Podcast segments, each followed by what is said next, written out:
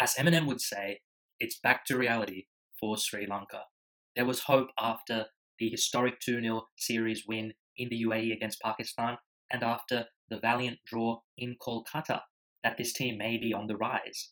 But now, after suffering their worst innings defeat ever, it's clear that there's still a long way to go. I think it's pretty common knowledge that in unfavourable bowling conditions, the Sri Lankan attack does not have the ability to thrive. Unless bowling conditions are very favourable, you can all but write off this attack. But the bowling did not cost Sri Lanka this game. After Dinesh Chandimal won the toss on a good batting pitch, Sri Lanka folded for two hundred five on day one. And if you thought that was bad, they lasted a mere forty-nine point three overs in the second innings, making sure that India's path to victory was all but unimpeded. This game was a testament to the lack of skill and the fragility of this batting lineup. This defeat would be more palatable if Sri Lanka had picked their best batsman. Yes, groundbreaking, I know, but it seems the Sri Lankan selectors can't even take on board this simple advice. Sri Lanka are carrying a lot of passengers in this batting lineup. Sadeera Samarawickrama, no doubt a talented batsman, but who thought he had the discipline and the technique to be a test opening batsman? Lahiru Thirimana, he's now played twenty-nine test matches and averages a pathetic twenty-three and has only scored one century. How many more chances can this guy get?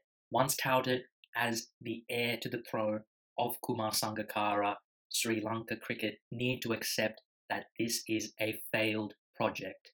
Dasun Shanaka, a powerful striker of the ball, but much like Samarawickrama, he does not possess the technique or the discipline to be a test number seven. And what about Angelo Matthews? For the last few years, he's been picked on reputation alone. In his last nineteen test matches, he averages twenty-seven point eight with the bat, and he has not scored a test century since August two thousand fifteen. That is not a small sample size. This is a sustained period of poor performance from Angelo Matthews, yet no one is questioning his place in the team. And what's more, he doesn't bowl in test cricket anymore. He's playing purely as a batsman. But such is Sri Lanka's predicament that they probably need to keep him in the team because of his vast experience and the inability of others to prove themselves at this level. So what's the solution? Pick your best batsman.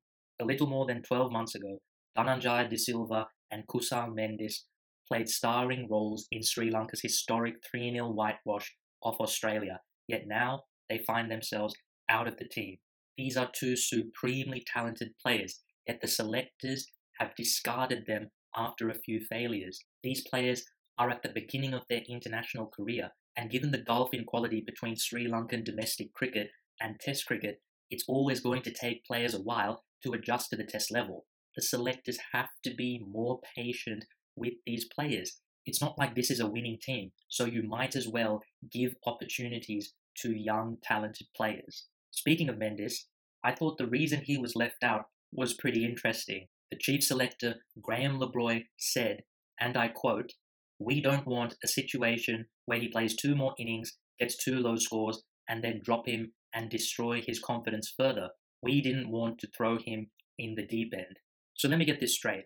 You made Sadeera Samarawickrama, a middle-order batsman, move up to open the batting in his second test match against the best team in the world in their own backyard. Is that not throwing him into the deep end? He's had several failures on this tour now, so you're going to drop him and destroy his confidence, right? Oh, the irony. This is why the Sri Lankan selectors have no credibility. What's more, Asela Gunaratne, he was left out because he didn't have the requisite match fitness. Once again, a very interesting reason.